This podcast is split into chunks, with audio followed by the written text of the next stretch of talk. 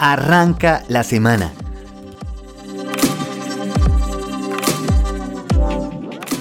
El recreo.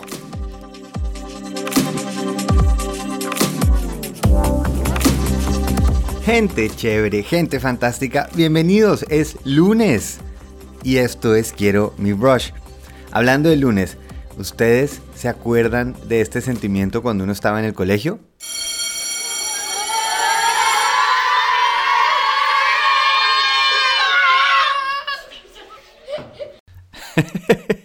Esa emoción que daba profunda y primitiva el timbre para salir al recreo. era liberarse, era sentir que empezaba lo bueno. De la misma manera que ese timbre, cuando se acaba el recreo, era el sentimiento contrario. Sí, esa campana del colegio trae emociones encontradas. Hoy les quiero hablar de esos recreos, esos momentos libres que tenemos. Esto basado en una persona que es experta en productividad. Y el ejemplo de donde nace este episodio es, él dice que cuando quiere hacer su trabajo más productivo, cuando se toma un descanso, lo que hace en ese descanso es se queda mirando una pared. y la razón es que él lo que quiere es que en el momento de descanso haya una necesidad de volver querer a trabajar, porque sí, el descanso no está siendo más emocionante o estimulante que el trabajo. Y me puse a pensar y me parece que tiene toda la razón. Ahora, que yo lo vaya a hacer, no sé, me parece que cuando uno lleva a esos niveles de productividad, es también uno cómo quiere hacer el trabajo o realmente qué tan sostenible es eso. Pero sí me dejó la semillita sembrada de, es verdad, y es lo que nos pasa, el colegio no tiene ningún chance si la clase va a ser comparada con el recreo. El recreo era el relajo, era ver amigos, era comer, era moverse, era salir al sol, era una cosa completamente diferente a lo que estaba sucediendo en el salón de clase, que era que ese callado, no se mueva, no se ría, no sé para qué estoy aprendiendo esto. y pues claro, Obviamente ese timbre significaba o libertad o viene algo aburridísimo. Y si nos ponemos a pensar, un poco el fin de semana a veces se nos vuelve eso. Cuando decimos es viernes, por fin, sábado, domingo, y mientras ese domingo se va yendo la luz del sol y vamos sintiendo la realidad del lunes, empieza a sentirse como ese timbre de final de recreo. Y de nuevo, es que va a ser muy injusto. Si yo durante el fin de semana estuve dichoso haciendo planes que me gustan con mi familia, con mis amigos, riéndonos y luego siento que en el trabajo voy a tener que hacerme el encerrado, el que no puede hacer las cosas, lo están limitando, pues de nuevo no va a ser muy justo. Entonces lo que quisiera es empezar a pensar cómo hacemos un balance, cómo hacemos que ese trabajo, ese horario de clase no sea tan contrario en estímulos. Y así como también quiero elevar la parte del, trabajo, de esa hora y horas productivas, pues también cómo controlo un poquito el estímulo en mis horas de descanso.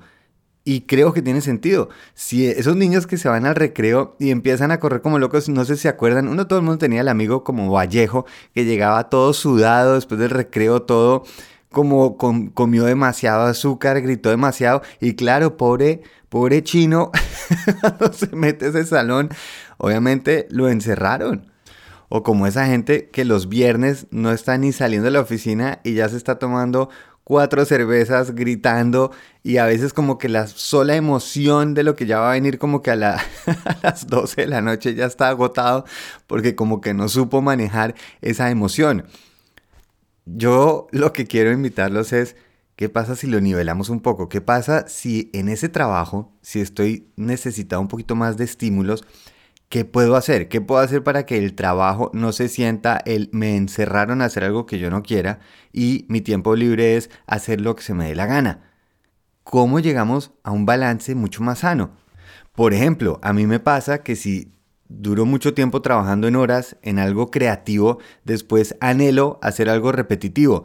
Es más, cuando tenía la agencia, que estaba todo el tiempo trabajando en, en ideas creativas, a veces veía un obrero trabajando y decía, uy, qué delicia, está fuera el sol, simplemente siguiendo órdenes, pone sus ladrillitos, un ejercicio físico.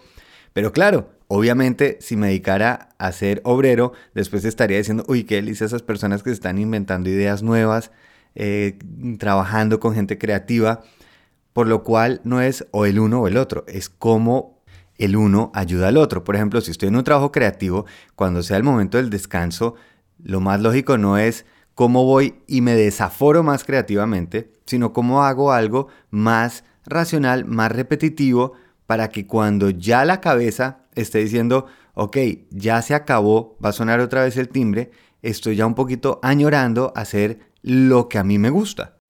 O si alguna persona es del tipo ejecutivo, que le gusta es más tener estructura, seguir cronogramas, seguir unos pasos, pues lo mismo en ese descanso, si tiene una oportunidad de ser un poco más creativo o incluso puede ver algo que sea del tipo creativo, ver a alguien dibujando, ver a alguien haciendo música, no sé, algo que le estimule la otra zona del cerebro, pues lo que vamos a sentir es un descanso. Es como un músculo, si yo estoy caminando y estoy más apoyando la pierna derecha, pues llega un momento en que se cansa. Simplemente si la llevo el peso un momento a la izquierda, dejo que se recupere y después empiezo a encontrar ese balance. Imagínense la delicia si no estuviéramos esperando timbres. Timbres para o sentirnos bien o timbres para decir, oh, se acabó lo que estaba sintiendo. Yo puedo incorporar las cosas que a mí me sirven. Por ejemplo, si cuando voy a hacer algo creativo ¿Por qué no puedo salir a caminar al sol? ¿Por qué no puedo charlar con alguien más? ¿Por qué no puedo activarme de otra manera sin tener que estar únicamente sentado frente a un computador? Es decir, qué elementos del recreo le puedo traer a eso que estoy haciendo. Porque es que es lo mismo con el colegio. ¿Cómo podría ser yo la clase más interesante que las, la gente pueda participar más? Porque traigo elementos del recreo que a los niños les va a servir para que conecten. Y también Luego, en esta vida adulta, ¿qué hago para que mi descanso no sea un desmadre y un desquite para a ver si logro suficiente energía para superar lo que viene? Y no veo el recreo o el descanso como un desmadre o un desquite, sino simplemente un tiempo libre para hacer otras actividades que también me llaman la atención, el estar con amigos, el tener tiempo para perseguir otras curiosidades. La realidad es que somos nosotros mismos los que nos estamos poniendo el timbre y decidiendo si hacemos eh o oh. Nadie nos está diciendo cómo tienen que ser nuestras horas de trabajo, si tienen que ser o sufrimiento o difíciles y lo mismo, nadie nos está diciendo que únicamente lo que vale la pena es esperar esas horas libres, esos fines de semana, esas llegadas a la casa. Vayan a tirarse a una playa durante dos meses y van a ver que en un momento el cerebro va a decir, oiga, y si trabajamos, si nos inventamos algo, si, si repetimos algún proceso, eso es lo que necesitamos. Si lo balanceamos y hacemos que no haya tanta diferencia entre recreo y trabajo, sino metámosle un poquito de recreo al trabajo y un poquito de trabajo al recreo. Bueno, listo, así fue. Ahora nos vamos de cabeza a esta nueva semana a aprovechar, a explorar, a curiosear. Si de pronto alguien dice, oiga, este está bueno, me gustó, pueden calificar este podcast, ayuda muchísimo. Y otra manera de dar las gracias es o recomendándolo o escribiendo un comentario. Y si quieren hacer el binomio, pues las dos. Muy feliz lunes, feliz viaje.